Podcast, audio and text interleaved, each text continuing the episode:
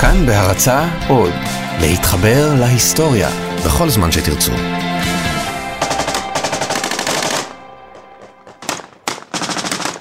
איזה בלגן יש בסוריה?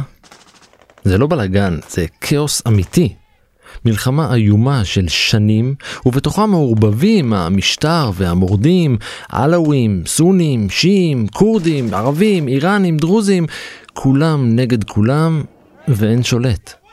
עד לא מזמן היה מצב דומה גם בעיראק, עד שנראה שהמדינה הזו כבר איבדה את עצמה לדעת. תקופה של פיגועי תופת קשים ביותר, אלפי הרוגים ומלחמה איומה שסירבה להיגמר. וגם כאן נראה היה שאין שולט, אין דיקטטור ואין מלך. כן, מלך. פעם גם לסוריה וגם לעיראק היה מלך. הוא היה המלך הראשון של עיראק בימים שבכלל לא הייתה עיראק ואפילו לא עם עיראקי. בימים שאפילו הערבים לא ידעו שהם ערבים. בשנת 1933 יצא המלך הזה לסיור באירופה. אבל הסיור שלו לא הסתיים מעולם.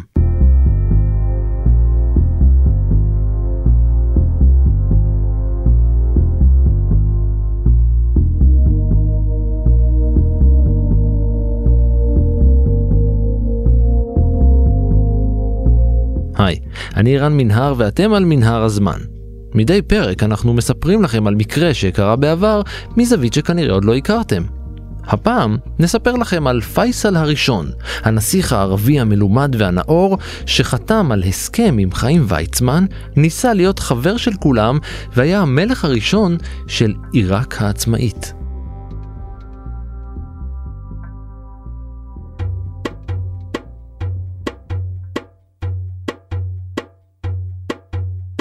פייסל אבן אל-חוסיין לא נולד נסיך.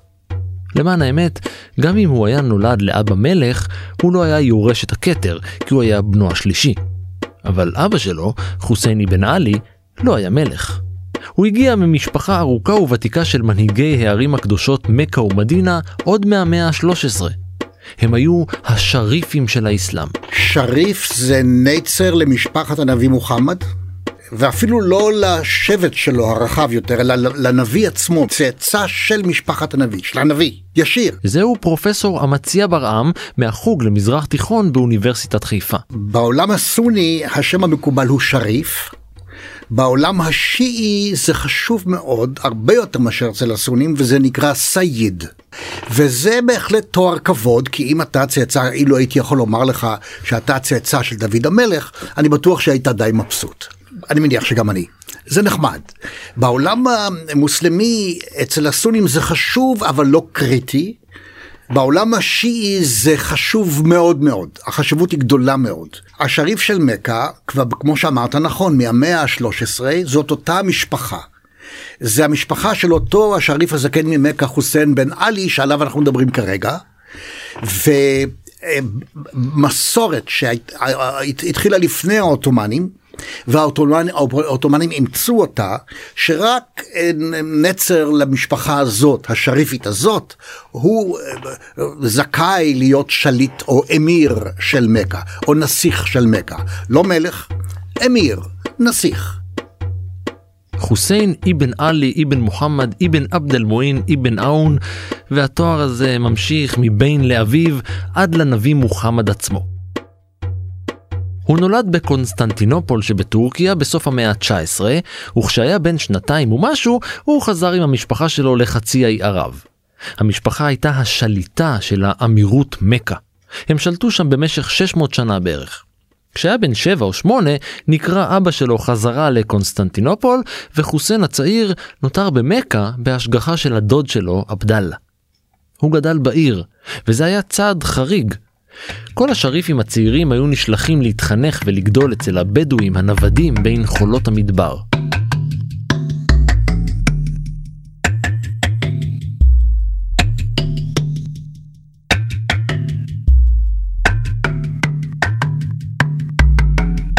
יש גם שבטים שלמים שנחשבים אצל, אצל השיעים ואצל הסונים כשבטים שהם צאצאי הנביא, שבטים שלמים.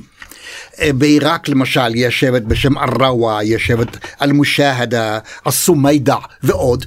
השבטים האלה כולם יודעים שכל אחד בשבט הזה הוא צאצא כזה או אחר של הנביא.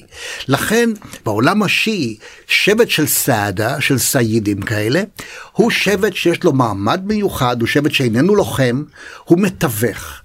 בין שבטים אחרים והוא יוצר איזה מין מרקם שמונע מלחמות אחים אינסופיות. כבר מאמצע המאה ה-18 בערך 1750 משהו כזה קמה בחלק המזרחי של חצי האי הערבי ממלכה שבה שולט בית אהל סעוד, בית סעוד, המלך הזה הוא בברית, נמצא בברית עם אה, משפחה אה, מאוד חשובה של אנשי דת, והם מייסדים בכלל קרא לזה כת, קרא לזה זרם חדש באסלאם, שנקרא הזרם הווהאבי, על שם המשפחה הזאת, והברית הזאת נותנת לבית המלוכה הסעודי כבר מהמאה ה-18 איזה מין הצדקה דתית, לא להיות כפופים יותר מדי לאימפריה העות'מאנית. אז זה בצד ההוא. בצד היותר מערבי של מכה, מדינה, מה שנקרא חיג'אז, כל האזור הזה, אז uh, האימפריה העות'מאנית מושלת, כולל בתימן, ברוב האזורים של תימן, מושלת, והיא שולחת, ומכה היא עיר הקודש כמובן, מדינה במידת מה גם כן, והאימפריה העות'מאנית מראשיתה, מרגע שהשתלטה על האזורים האלה, ש- היא מעניקה את השלטון לנצר זה או נצר אחר מהמשפחה הזאת השריפית של השריף חוסיין הזקן שבו אנחנו מדברים. כל, המש- כל המשפחה הזאת הם לא ממש בדואים, אבל הם מאוד נהנו להציג עצמם כבדואים. כיוון שגדל בעיר, חוסיין למד את השפה הערבית על בוריה. הוא הצטיין בלימודי האסלאם והקוראן, הוא למד אותו בעל פה לפני שהיה בן 20.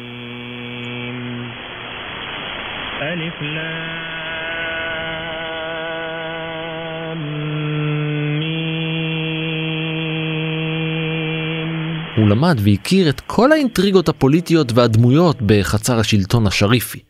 יותר מזה, הוא יצא לכמה משלחות לחלק המזרחי של חצי האי כדי להיפגש עם השבטים הערבים שם שהיו נתונים תחת שלטון הבית הסעודי.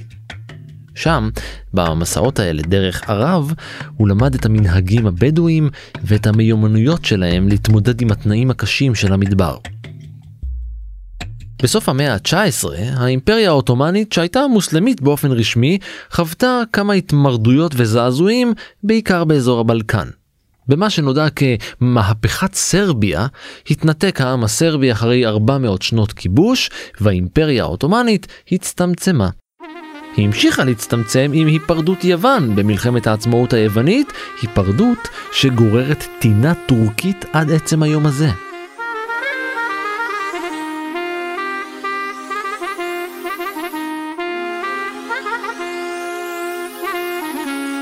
כתוצאה מהתהליכים האלה נולדה בסוף המאה ה-19 המפלגה הלאומנית הטורקים הצעירים. בסופו של דבר, בתחילת המאה ה-20 היא גם ביצעה הפיכה ותפסה את השלטון. בסוף המאה ה-19, אה, מין הפיכות חצר כאלה הכריחו את הסולטן העות'מאני לקבל חוקה. חוקה שהייתי מגדיר אותה כדמוקרטית למחצה, או דמוקרטית כמעט. אבל הסולטן הזה, עבד אל חמיד השני, ביטל את החוקה הזו מהר מאוד. הטורקים הצעירים האלה שעליהם אתה מדבר היו חבורה מאוד מעניינת, זה, זה מסובך, הם היו לאומנים טורקיים, היה להם זהות טורקית לא פחות מאשר הזהות המוסלמית שלהם. שזה היה די חדש אחרי הכל, הם היו די ליברליים, הם היו בעד, בעד חוקה, להחזיר את החוקה, הם היו בעד שלטון, נכון, מונרכיה, נכון, אה, אה, סולטנות, אבל סולטנות אה, חוקתית, נוחה, הרבה יותר רגועה, הרבה פחות דיקטטורית, הרבה פחות, זה, זה עוד לא הייתה רפובליקה, זה עדיין הייתה סולטנות. עדיין סולטנות. הם הרגישו שצריך לא לבטל את זה, הם לא ביטלו את זה, הם רק רצו להגביל את כוחו, ולכן הם הכריחו אותו להכניס מחדש אה, את החוקה, שהיא חוקה לא רעה בשביל הזמנים האלה, האלה הם ודאי, והתוצאה הייתה שתקופה מסוימת הוא באמת היה מאוד מוגבל, ומי שקבע אז היו כל מיני אה, קבוצות שבעצם הם קבעו את המדיניות בקווים גדולים. זה, זה קרה ב-1908. שינוי האימפריה העות'מאנית זעזע את הערבים. ביניהם ובין האימפריה נוצר קרע. ב-1908, רגע לפני שהוא מודח, מינה הסולטן את חוסיין להיות השריף של מכה.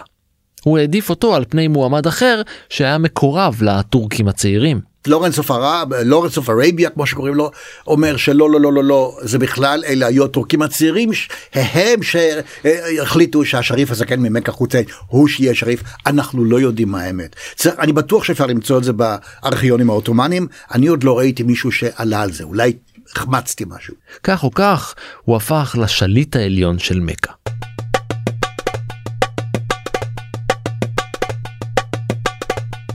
במהלך מלחמת העולם הראשונה שמר חוסיין על נאמנות לעות'מאנים, אבל הוא ניהל משא ומתן חשאי עם הבריטים. הבריטים לחצו עליו להצטרף לצד שלהם במלחמה, ובתמורה הוא יקבל שטחים שהבריטים יכבשו, או ישחררו. גם הסמנטיקה הזו מלווה אותנו מאז ועד היום. חוסיין ניצל את ההזדמנות. הוא דרש הכרה באומה הערבית בשטחי החיג'אז והאזורים הסמוכים. חיג'אז זה אזור די גדול אה, שבשני הצדדים של מכה ומדינה ורוב החוף המערבי הצפוני של אה, אה, חצי האי הערבי זה חיג'אז. החלק החשוב ביותר שבו כמובן אלה שתי ערי הקודש, מכה ומדינה. מכה מפני שזה הקאבה, ומדינה מפני שזה קברו של הנביא והמסגד של הנביא. קודם כל הוא שטח מבחינה כלכלית די פורה ואפשר לגדל שם, אפשר... אבל בעיקר אנשים באים לשם פעם בשנה לחאג' והרבה מאוד אנשים מגיעים לחאג' קטן. באמצע השנה סתם ככה ולכן אנחנו קוראים לזה היום תעשיית התיירות. תעשיית התיירות הזאת היא אדירה והממשל במקום נהנה מההכנסות. הבריטים הסכימו. חוץ מהשטחים שיהיו שלנו בכווית, מפרץ עדן והחוף הסורי ולבנון, הם אמרו לו, אתה תקבל אימפריה ערבית מהמפרץ הפרסי ועד מצרים. רק שבפועל הבריטים שיקרו. הציבור הרחב באמת חושב שהם שיקרו, הם פשוט מרחו אותו. לא בדיוק, המצב הוא מאוד מסובך, מפני שהוא ניהל משא ומתן עם מקמהון, המושל הבריטי במצרים וגם בסודאן.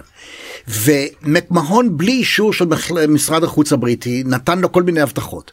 אבל אפילו ההבטחות של מקמהון הן לא חד משמעיות והגבולות לא ברורים כל כך. הוא מסביר לו, אתה לא תקבל את לבנון. אתה לא תקבל כנראה והכל ברמזים לא לא נכנסים לפרטים כנראה גם את ארץ ישראל לא תקבל אבל נכון סוריה כן מה שהיום אנחנו קוראים עיראק כן, אה, מה שהיום אנחנו קוראים ירדן אולי כן ואולי לא כי זה פסטיל... פ... פ... פלסטינה והפלסטינה לא ברור שתקבל בכלל. זאת אומרת לא שיקרו לו אלא היו מאוד מעורפלים אבל הוא הבין שתהיה ממלכה ערבית גדולה. בעוד חוסיין מכריז על עצמו כמלך חיג'אז, השטח המובטח נכבש על ידי בני הברית החדשים של הבריטים, הצרפתים. הוא מצפה שהבנים שלו עלי יחליף אותו, עלי הוא הבן הבכור, הוא יהיה מלך חיג'אז אחריו, בסדר? פייסל אה, ועבדאללה יתחלקו ביניהם באיזושהי צורה בשטחים האלה של סוריה, עיראק, אולי מזרח ירדן, אולי כל ירדן, מי יודע. לא, והשריף הזקן חוסיין ממכה יודע שלא סיכמו על קווים ברורים. הוא יודע את זה, הוא כותב את זה לכולם והוא כותב את זה גם לבריטים. אני מבין את זה, אחרי המלחמה נסכם בינינו. אחרי המלחמה התקיפו את שטחיו של חוסיין כוחותיו של עבדול עזיז אבן סעוד, ובהיעדר סיוע בריטי נכבשה מכה, ויחד איתה מדינה וג'דה.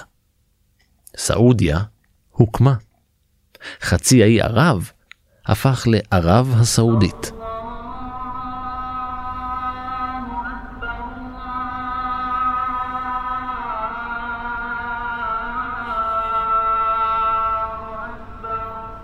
השריף חוסיין נאלץ לגלות. בעצם אין להם כלום, אין להם את סוריה, אין להם את עיראק, 1920, יש להם את חיג'אז אבל רק עוד ל-4-5 שנים. הם מאבדים כמעט הכל, זה כמובן אכזבה איומה.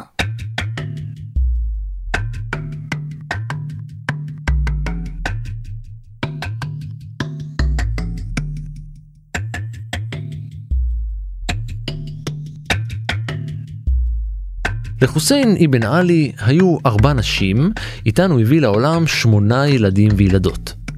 את אחד הבנים שלו אתם מכירים, זהו עבדאללה הראשון, מלך ירדן, הסבא של המלך חוסיין והסבא רבא של המלך הנוכחי, עבדאללה השני. הבן השלישי של חוסיין פייסל נולד בשנת 1885.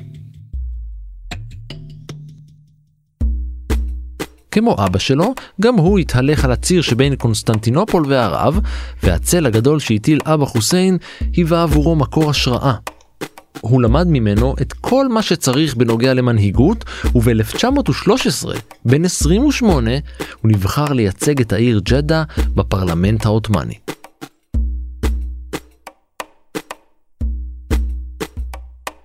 כולם שריפים, אבל לא כולם שליטים.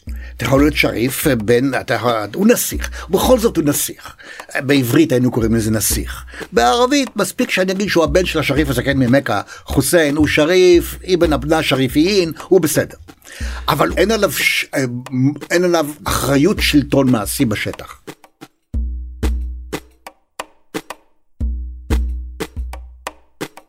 ב-23 במאי 1915 הגיע באחד ממסעותיו לדמשק.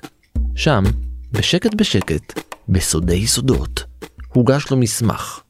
ההיסטוריה מכירה את המסמך הזה כפרוטוקול דמשק. תזכור שזה 1915, הבית השריפי של מכה עדיין עובדים עם העות'מאנים, והוא חוזר מפגישה באיסטנבול עם, ה, עם העות'מאנים. אז הוא בדרך עובר בסוריה, בלבנון. הביתה, בדרך הביתה למכה. והוא נפגש עם שתי קבוצות אה, של, הייתי מגדיר אותם מורדים בפוטנציה, שלא מורדים נשק ביד, אבל מתחילים להכין את הרקע לפרישה ערבית מהאימפריה הטורקית העות'מאנית, פרישה חלקית אמנם, אבל קריטית. והיא בנויה, אלה אינטלקטואלים כולם, חלק נוצרים, חלק מוסלמים, והם מסתכלים על כל העניין הסתכלות חדשה לגמרי. היא כבר קיימת אצל אינטלקטואלים קודם, בסוריה ולבנון, אבל עכשיו זה כבר פוליטי יותר. אנחנו ערבים, שפתנו ערבית, תרבותנו ערבית, ואילו הסולטן הוא טורקי, ושפתו ותרבותו טורקית, זה שני דברים שונים. אנחנו רוצים להיפרד וזה שאלה כמה להיפרד, רק אוטונומיה או משהו הרבה יותר רציני, אבל להיפרד, כאשר הבסיס לזהות שלנו הוא הערביות ולא הדת המוסלמית בהכרח. והם באים אליו ואומרים לו, אנחנו רוצים שאתה תקים, אתה תעמוד בראש מדינה ערבית אה, לאומית שתשתרע על מה שנקרא אסיה המערבית, לא טורקיה. בעצם, המסמך שהוגש לו על ידי שתי אגודות סתרים ערביות שהכריזו על תמיכה במרד נגד האימפריה העות'מאנית, אותו מרד שאבא של פייסל היה חלק מהארגון שלו, הגדיר את גבולות המדינה הערבית החדשה. מצפון סוריה, של מה שהיום צפון סוריה, וכל הדרך עד לתימן, שתימן הם ידעו שאולי לא תצטרף כי היא הייתה חצי עצמאית, וזה יכלול כמובן את מה שהיום אנחנו קוראים עיראק, ירדן, פלסטינה, ארץ ישראל, אה, לבנון, ומה שאפשר מחצי האי הערבי נראה, אבל ודאי חיג'אז.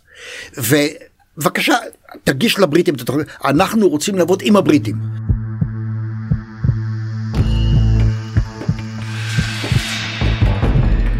פייסל התלבט. גם אבא שלו ואחיו עבדאללה התלבטו. האם ללכת עם האנגלים והתמיכה הערבית ולמרוד בעות'מאנים, או לתמוך בהם ולשבת בשקט?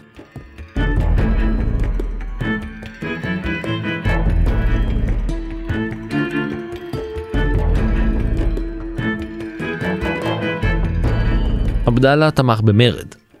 פייסל דווקא נטה לצד השני, אבל הוא שמר על קשרים טובים גם עם אגודת הסתרים וגם עם הטורקים.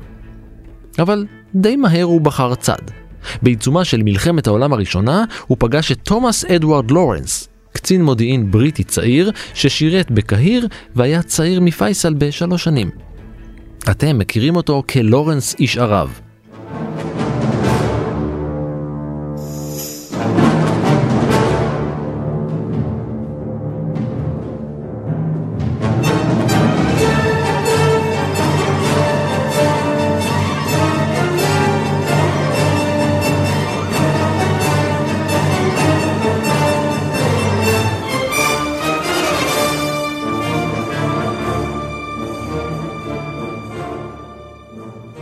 לורנס היה דיפלומט וסופר, ובמסגרת שירותו הצבאי נשלח לחצי האי ערב במשימת ריגול. הוא קיבל זהות בדויה של ארכיאולוג, וב-1914 יצא לדרכו לערב. הוא החל בסקירה ארכיאולוגית של המדבר האסטרטגי, הנגב. המפות הבריטיות של הנגב, פטרה ועקבה התעדכנו ונוספו להן מקורות מים ונקודות עניין לצבא. כשתנועת הלאומיות הערבית הלכה ותפסה תאוצה, לורנס, ששימש כמתווך בין הערבים והבריטים במזרח התיכון, החל להיות מעורב. והמעורבות הזו שלו חיזקה בו את האמונה של האומה הערבית צריכה להיות מדינה ערבית עצמאית אחרי מלחמת העולם הראשונה. והוא חיפש את האיש שיעזור לו להגשים את החזון שלו. פייסל היה בדיוק האיש. ב-1916 הוא הוביל כוח צבאי ערבי מורד נגד העות'מאנים במערב המזרח התיכון, מה שהיום הוא סוריה וירדן. יחד עם אחיו עבדאללה ולורנס איש ערב, הם סייעו לכוחות המערביים לכבוש את עבר הירדן ודמשק. לורנס איש ערב היה חלק חשוב במרד הערבי. הוא קודם כל הביא להם את הזהב הבריטי. הם הסכימו להיכנס לזה בתמורה לזהב בריטי. הם לא האמינו. הם לא האמינו ללירות שטרלינג מודפסות על נייר, זה נראה להם המצאה מטופשת. תביא לי בבקשה סוברנים, סוברנים מזהב טהור בריטי, זה אני מבין, על זה אני יכול לבנות. ו... הוא הצליח לגייס אותם, זה נכון, היו עוד, אבל הוא היה חשוב שבהם. והוא עשה מסע צבאי מדהים, שהם כבשו את אום רשרש, הם כבשו את מה שנקרא היום אילת. הם כבשו את כל האזור, ובהפתעה מוחלטת העות'מאנים פשוט לא הבינו מה קורה להם. זה עזר מאוד לברית, לבריטים מבחינה צבאית. אבל צריך לזכור, ואחר לכל אורך ההתקדמות של הגנרל, הגנרל אלנבי עם הצבא הבריטי, צבא משמעותי היה לו, לתוך פלסטינה, ארץ ישראל, וצפונה בתוך פלסטינה, ארץ ישראל, כולל כיבוש ירושלים ב-1917 וכו' וכו'. כל הזמן שאלנבי נע בתוך ארץ ישראל צפונה, הבדואים של פייסל נעים בעבר הירדן. כלומר, הם מבטיחים את האגף הימני המזרחי של הצבא הבריטי, ובאמת לא היו משם הפרעות, והם מתקדמים איתם צפונה בערך בתיאום, הגיעו לדמשק באוקטובר 1918, ואז אלנבי נותן לפייסל במתנה את דמשק. כמו כל כוח צבאי, גם כוחות המרד הערבי היו מזוהים בדגל, שהוצב להם על ידי מרק סייקס. זה ההוא מהסכמי סייקס פיקו שסיים את המלחמה במזרח התיכון. מדובר בדגל עם שלושה פסים רוחביים, שחור, ירוק ולבן, ובתוספת משולש אדום צמוד לתורן. אתם מכירים את העיצוב הזה, כי הדגל הזה מופיע עד היום בשינויים קלילים כדגל של סוריה, עיראק, ירדן והרשות הפלסטינית. סוף מלחמת העולם הראשונה היה גם רגע של שינוי בתפיסה של פייסל. הוא כבש אימפריה עבור אבא שלו, אבל עכשיו בא לו להקים ממלכה משלו. בכל זאת, הוא עשה את כל העבודה. לכן הוא החל במשא ומתן עם העות'מאנים על קבלת שטח משלו. בשביל להשיג את זה, לא היה אכפת לו לערוק, לעבור צד ולהיות וסל של הטורקים. העיקר לקבל שטח בו הוא יהיה המולך. הוא שם עין על הפרובינציות העות'מאניות בסוריה ובמוסול. אבל הטורקים סירבו. פייסל נותר נאמן לביתו.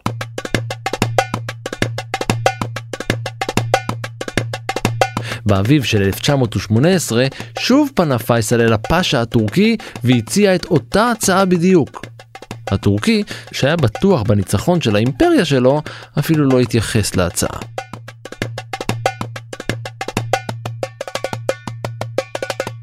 אבל כוחותיו של פייסל ואבא שלו חוסיין הכניעו את מדינה וכבשו אותה לאחר 30 חודשי מצור. מכה הייתה בידי הבית השריפי, נכון. אבל מדינה הייתה בשלטון של נציב עות'מאני, שהיה אגב ערבי, אבל זה לא משנה. והנציב הזה שנתיים כמעט, יותר משנתיים, החזיק את העיר ולא נתן לחוסיין השריף לכבוש את מדינה. בסוף מדינה נשברת, אבל מדינה נשברת ונכנעת כבר כשמלחמת העולם נגמרה. תראה, בסופו של דבר כל הגישושים האלה של פייסל לא היו שווים הרבה, כי לעות'מאנים לא עלה על דעתם בכלל להסיל להגיע איתו להבנה. כאמור, פייסל סייע לכוחות הבריטים לכבוש את סוריה הגדולה, ובאוקטובר 1918 כבש את דמשק. ופייסל מוכרז כאמיר של דמשק. לכן פה, בש- עד השלב הזה הבריטים מילאו את הבטחתם. הוא סייע בהקמת ממשלה ערבית חדשה והיה חבר בה. אבל קורית לו טרגדיה. הוא לא ידע על הסכם סייקס פיקו. את הסכם סייקס פיקו גילה בסוף 1917 ולדימיר איליץ' לנין. לנין רצה להכשיל את האימפריאליסטים המנוולים, הוא הרי היה קומוניסט. והוא היה, והוא רצה להכשיל אותם ולהראות גם כמה שהצאר היה נבזי וכמה שהבריטים הם תככנים ושקרנים. והוא פרסם את הסכם סייספיקו, פתאום פייסל רואה שסוריה, לא ארץ ישראל אגב, לא ארץ, ארץ ישראל הוא ידע שלא תהיה שלו. ואבא שלו ידע, השריף הזקן ממכה, שארץ ישראל לא תהיה שלו. וגם לבנון די ברור שהיא לא תהיה שלהם. אבל סוריה, הצרפתים קיבלו את ההבטחה מהבריטים שסוריה תהיה לצרפתים. למרות שמי שכבש אותה היו הבריטים. זה, זו מכה נוראה. הוא לא יודע מה לעשות. איך אני יכול למנוע את זה שהצרפתים ייכנסו ויחליפו את הבריטים? עם הבריטים אני מסתדר, על הצרפתים אני לא סומך, לא מכיר אותם, הם לא אוהבים אותי, אני לא אוהב אותם.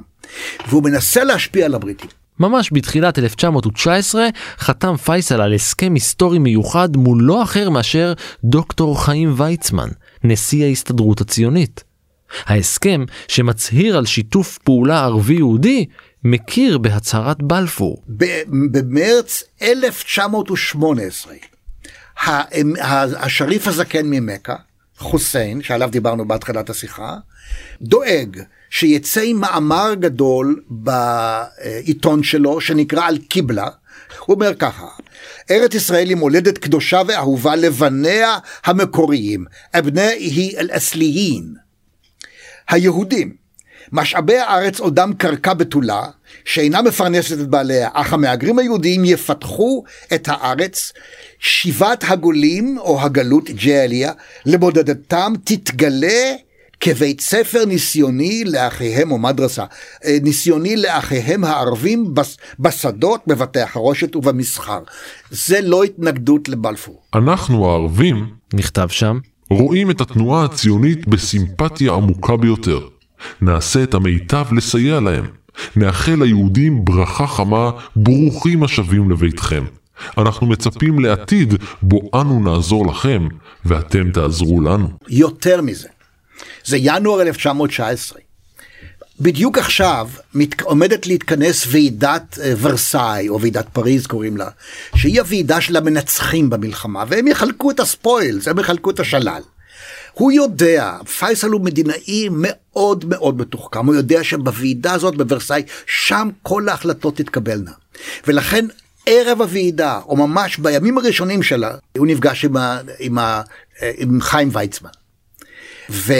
והם חותמים על הסכם מדהים. זה בהרבה יותר מאשר הצהרת בלפור. כי בהסכם הזה מדובר שיהיו גבולות בין סוריה ופלסטינה או ארץ ישראל. יהיו גבולות ברורים ויהיו מכסים. כל מיני דברים שבעצם נחתמים בין שני ראשי מדינות ולא בין איזה משהו לא מעורפל אחד שקיים ומשהו מעורפל אחר שלא קיים. זה בעצם הכרה במדינה יהודית בארץ ישראל.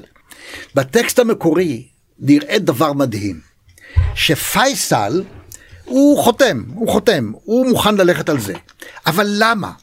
הוא מוסיף בעיפרון, לא בעת ולא בדפוס, בעיפרון, בטקסט עצמו של אותו החוזה. הוא מוסיף הערה משלו בכתב ידו בערבית. ההסכם הזה, אנחנו נוציא אותו לפועל, אך ורק אם הצרפתים לא יגיעו לסוריה.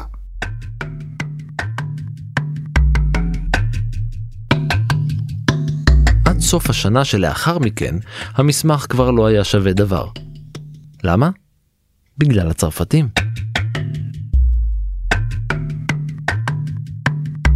לאחר המלחמה החלו שיחות השלום. בפריז נפתחה ב-1919 ועידת השלום ההיסטורית, ופייסל עמד בראש המשלחת הערבית. הוא הציע להקים אמירויות ערביות עצמאיות בשטחים שהחזיקה בהן האימפריה העות'מאנית. אביו של פייסל חוסיין ייעד אותו לתפקיד אמיר סוריה, אבל הצרפתים ממש רצו את סוריה לעצמם. ממש. בספטמבר החל פייסל להתארגן למלחמה על סוריה. הבריטים נלחצו. מיד החלו בניסיונות לתווך בין הצדדים, ועוד באותו החודש יצא פייסל לבריטניה לשיחות. הוא דרש את סוריה לעצמו. הצרפתים התעקשו. פייסל היה משוכנע שההסכם עם הציונים יסייע להם להשפיע על הבריטים, ושההשפעה על הבריטים תהווה גורם מספיק חזק כדי לשכנע את הצרפתים לוותר על סוריה. אבל לא רק שפייסל לא הצליח לגייס רוב ערבי להכרה בבית יהודי בפלסטין, שום דבר לא עמד בפני החשקים הצרפתיים. שני הצדדים התבצרו בעמדותיהם. מצד אחד, הקונגרס הסורי הלאומי הכתיר את פייסל למלך סוריה בתחילת מרץ 1920. מצד שני, באפריל נתנה ועידת סן רמו את המנדט על סוריה לצרפת. למה הצרפתים התעקשו? מפני שיש הסכם סייקס פיקו וכל שיתוף הפעולה בין שני בעלי הברית הגדולים האלה, הגדולים ביותר, אמריקה הצטרפה מאוחר למלחמה וכו', בנוי על איזה שהם הבנות בין שניהם, לצרפתים תמיד הייתה השפעה בסוריה, וגם בלבנון כמובן, והצרפתים חשבו שזה רק הוגן, ש... טוב, הם לא נלחמו, הם לא שחררו את סוריה, נכון, מי ששחרר אותם מהעות'מאנים אפשר לומר זה הבריטים, אבל אנחנו שותפים שלכם, אנחנו לחמנו בשדות, בשדות הקטל הנוראים בצרפת ובפלנדריה ואיפה לא, אז חברים בבקשה, צריך להגיע להסכם. והבריטים מאוד רוצים שהצרפתים יוותרו על סוריה, אבל לא מוכנים להגיע לעימות עם מעצמה אחות, אחות, לא אחות חורגת, לא יודע, שיש את היריבות, אבל שעבדנו ביחד כל השנים האלה, אי אפשר להיכנס לעימות נוראי עם הצרפתים במצב הנוכחי.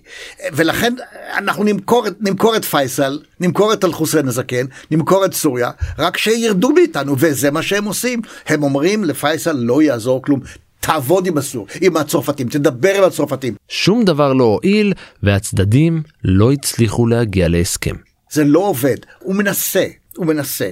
הצרפתים לא דוחים אותו לגמרי, אבל הלאומיים הסורים לא מסכימים. לא הייתה ברירה אלא לפתוח במלחמה. מלחמת סוריה-צרפת.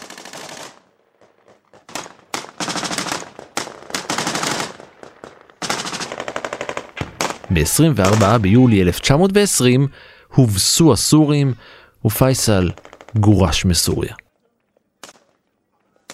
זה נקרא יאום מייסלון, יום מייסלון, זה היה תבוסה נוראית. עד היום מציינים את זה בסוריה של אה, אסד כיום כמו שאנחנו מציינים את התשעה באב. זה יום אה, עצב גדול, יום, יום אסון גדול, ו, ולכן היום הזה נחרט באותיות של אש בהיסטוריה של הלאומיות הסורית. פייסל הגיע לעכו.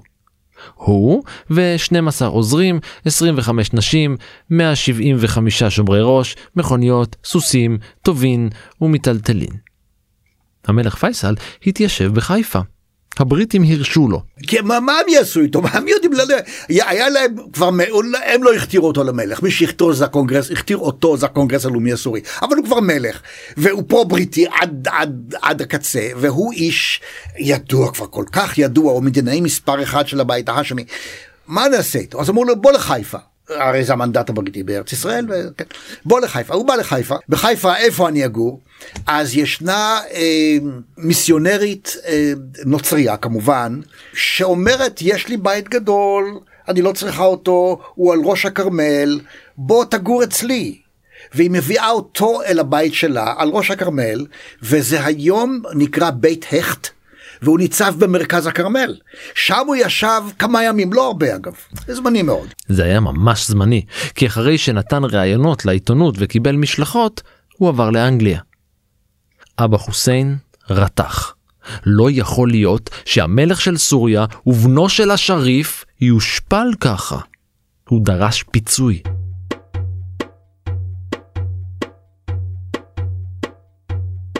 במרץ 21 הבריטים כינסו את ועידת קהיר ושם החליטו שפייסל אכן קורץ מהחומר ממנו עשויים מלכים ולכן הוא מועמד טוב מבחינתם להיות מלך באחד מהשטחים החדשים שלהם. מלך עיראק למשל.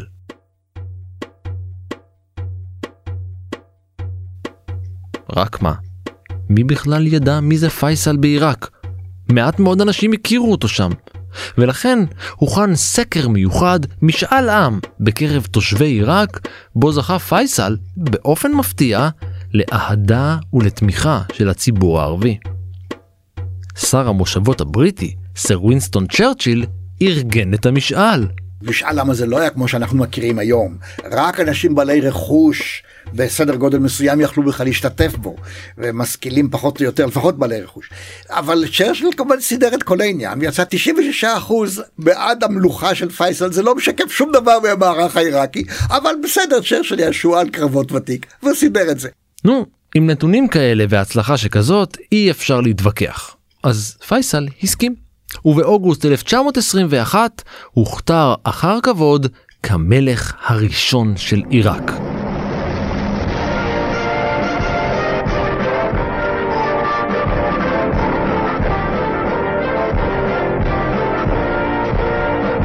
זו הייתה ישות מדינית חדשה, שנולדה מתוך הפרובינציות הטורקיות בבגדד, בצרה ומוסול. לא הייתה זהות עיראקית אחת, לא היה עם עיראקי. אני יכול לומר בלי היסוס, פייסל הוא אבי המדינה העיראקית. אני לא יודע עד היום אם יש עם עיראקי, אבל יש מדינה עיראקית, אין ספק. פה הוא בונה מדינה, אז זה גם, גם במערכת כבישים, אה, תחילה של מסילות ברזל, מערכת שלטונית, פקידות, אה, צבא, משטרה, פרלמנט לא ייצוגי, אבל פרלמנט, מין מערכת כזאת שמתפקדת נראית כאילו היא דמוקרטית, היא לא הייתה דמוקרטית. וכשהוא היה בשלטון, בהנחייתו בנו אנדרטה, שהוא על גבעה, על גבעה מחוץ לבגדד, אבל שנשקפת אל בגדד, לא רחוקה.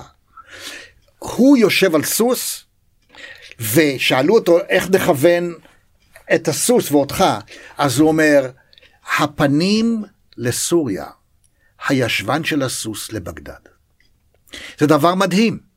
אני זוכר נכון, לא הספיקו עוד לבנות את זה בימי חייו, ואחרי מותו ב-33 בנו את זה. היחס החם יחסית של פייסל כלפי הציונות קיבל תפנית חדה באירועי 29.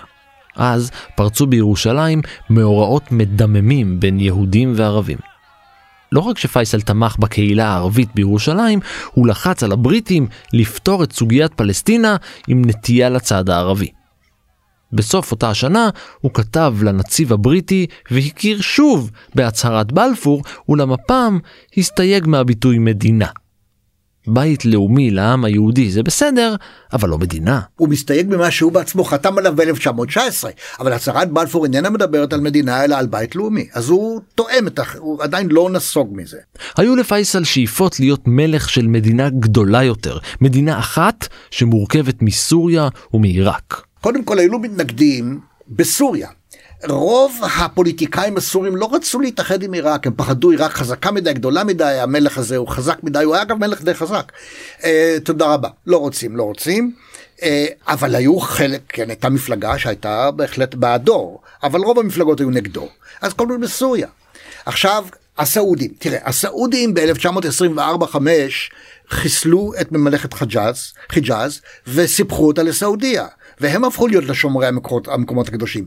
בין הסעודים וההאשמים, אה, פייסל ואחיו עבדאללה בירדן, הייתה איבה גדולה, תשמע, הם, זה לא פשוט, הם גירשו את אבא ממכה, זה, המשפחה שלנו הייתה במכה 500 שנה, פתאום, מה זה הדבר הזה?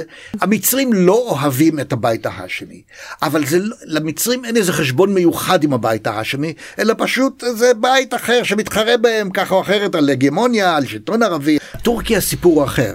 אטאטורק לא רצה בכלל לחזור לעולם הערבי. הוא לא רצה את הערבים, הוא אסר ללמד ערבית, והוא שינה את הכתיב לכתיב אה, אירופי. אבל הוא כן רצה לחזור לצפון עיראק. עד יום מותו לא לגמרי ויתר על זה. יחד עם זה היחסים עם טורקיה נרגעו. מאוד מעניין, היחסים עם ירדן היו, והגיוני לגמרי, היו טובים. בין שני האחים האלה, כן, עד שפייסל מת ב-33, היו יחסים טובים, וגם אחר כך הבית ההאשמי בבגדד היה ביחסים טובים עם הבית ההאשמי בירדן. אבל הייתה תחרות, כי עבדאללה רצה גם כן את סוריה. עבדאללה רצה את סוריה, וגם פייסל רוצה את סוריה, גם עבדאללה רוצה את סוריה. יש עם זה בעיה. אז הייתה תחרות אם כי לא הייתי מגדיר את זה כאיבה. מספרים שכשראש ממשלת עיראק, נורי א-סייד, ביקר בתימן ב-1931, הוא שאל את האימאם אם הוא מעוניין להצטרף לברית הערבית תחת הנהגתו של פייסל. לאימאם לא היה מושג על מה מדובר. הוא לא שמע מעולם על הברית הערבית, והוא לא הכיר את המושג העולם הערבי. שנה אחרי זה, ב-1932, הסתיים המנדט הבריטי בעיראק. פייסל פנה להקים ולארגן את המדינה העצמאית החדשה שלו.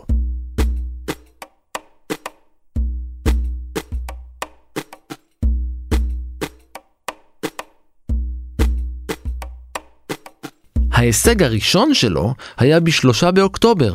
אז נכנסה עיראק לראשונה כישות עצמאית לחבר הלאומים, הארגון שקדם לאו"ם.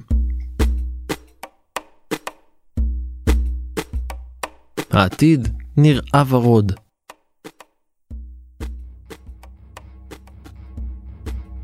בסוף הקיץ של שנת 33 יצא המלך פייסל לשוויץ, שם עבר בדיקה שגרתית לבדיקת מצבו הבריאותי.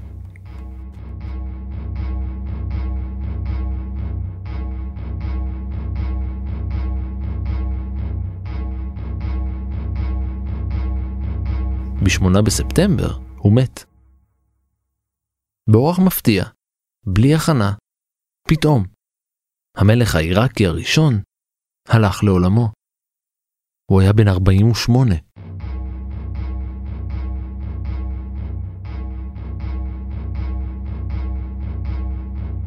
הסיבה הרשמית הייתה התקף לב, אבל כל הסימנים מעידים כי הוא הורעל. הרופאים השוויצרים העידו שהכל היה תקין אצלו. הוא לא סבל משום דבר שיכול להוביל להתקף לב. הרבה מהמקורבים לו, כולל האחות הפרטית שלו, טענו שהבחינו בסימנים להרעלת ארסן, כמו כאב בטן, שאופייני להרעלה שכזו, ולא כאב בחזה, כמו במקרה של התקף לב. פה הכל פתוח. העיראקים שאני מכיר, ואני מכיר הרבה עיראקים, בטוחים שהבריטים הרעילו אותו. ואני שואל אותם למה? מה היה רע להם? לא רק זה, הבריטים הכירו את הבן שלו, אה, שידעו שהוא אה, לא טיפוס קל, הוא לא, הוא לא פשוט, בכלל לא. ויהיה קשה להסתדר איתו, ואכן היה קשה להסתדר איתו. למה להרוג את פייסל? בשביל מה? ההערכה שלי שהעיראקים יותר מדי פרנואידים, ועד כמה שאני יודע, ואני אומר את זה מכל מיני מקורות שלא לגמרי הצלחתי לאשש אותם, הוא פשוט מת מהתקפת לב. גופתו נחטפה במהירות ולא בוצעה בנתיחה שלאחר המוות, כך שכנראה לא נדע לעולם למה מת המלך פייסל. אבל העיראקים כל כך חושדים בבריטים בכל דבר. תראה, גם בנו, רזי, נהרג בשנת 39 בתאונת מכונית. גם על זה העיראקים אומרים לי, הבריטים רצחו. היו צריכים להעביר את גופתו לקבורה בבגדד, והדרך לשם עברה בחיפה. כעבור שבוע הוא הובל באונייה לנמל חיפה, שם נערך לכבודו טקס ממלכתי רשמי ומרגש. גופתו הורדה אחר כבוד מהאונייה בדרכה לבגדד, וארונו הועבר בטקס צבאי אל תוך העיר חיפה. כל כך הרבה מכובדים רשמיים, במדים שונים, כובעים שונים ודרגות שונות הגיעו לכבד את המלך כשעבר בפעם האחרונה בעיר הכרמל. ביניהם היה גם אחיו של פייסל, עבדאללה, מלך ירדן הראשון. זרים הונחו על הארון, ומשנגמר המקום הונחו זרים סביב הארון. אז הועבר הארון לרכב, והוא יצא למסע ברחובות העיר, כשהקהל החיפאי צופה נרגש מחלונות וגגות הבתים. לאחר מסע קצר, הגיע הארון לשדה, שם חיכה לו מטוס, שלקח אותו לקבורה בבגדד.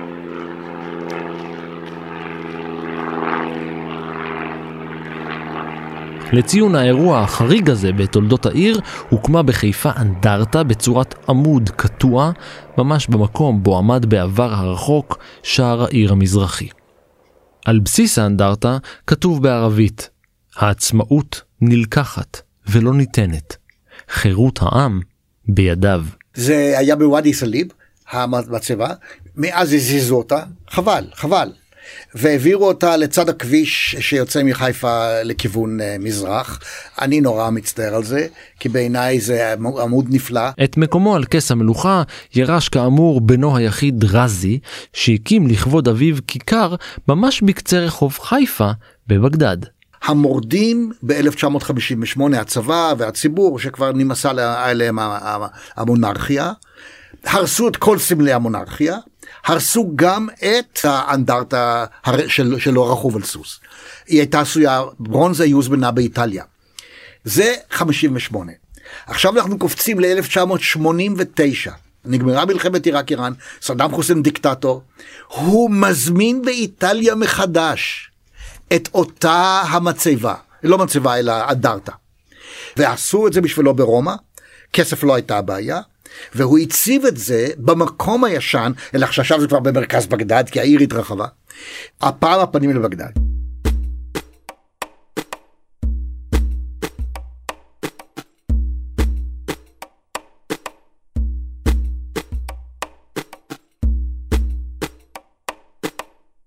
ועד כאן מנהר הזמן להפעם. תודה לאמציה ברעם, תודה גם לאור מנהר שקיבל מדינה משלו והיה על ההפקה, ולניר גורלי שאיחד את האומה והיה על העריכה. תודה גם לז'אנה יגאל מהאולפנים בחיפה.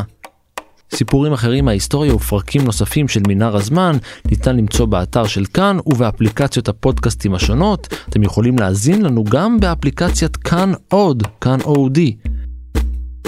אתם יכולים גם לעקוב אחריי בטוויטר או בפייסבוק, להציע רעיונות, להגיב, ובכלל להתחבר. אני רן מנהר, נשוב וניפגש בפרק הבא.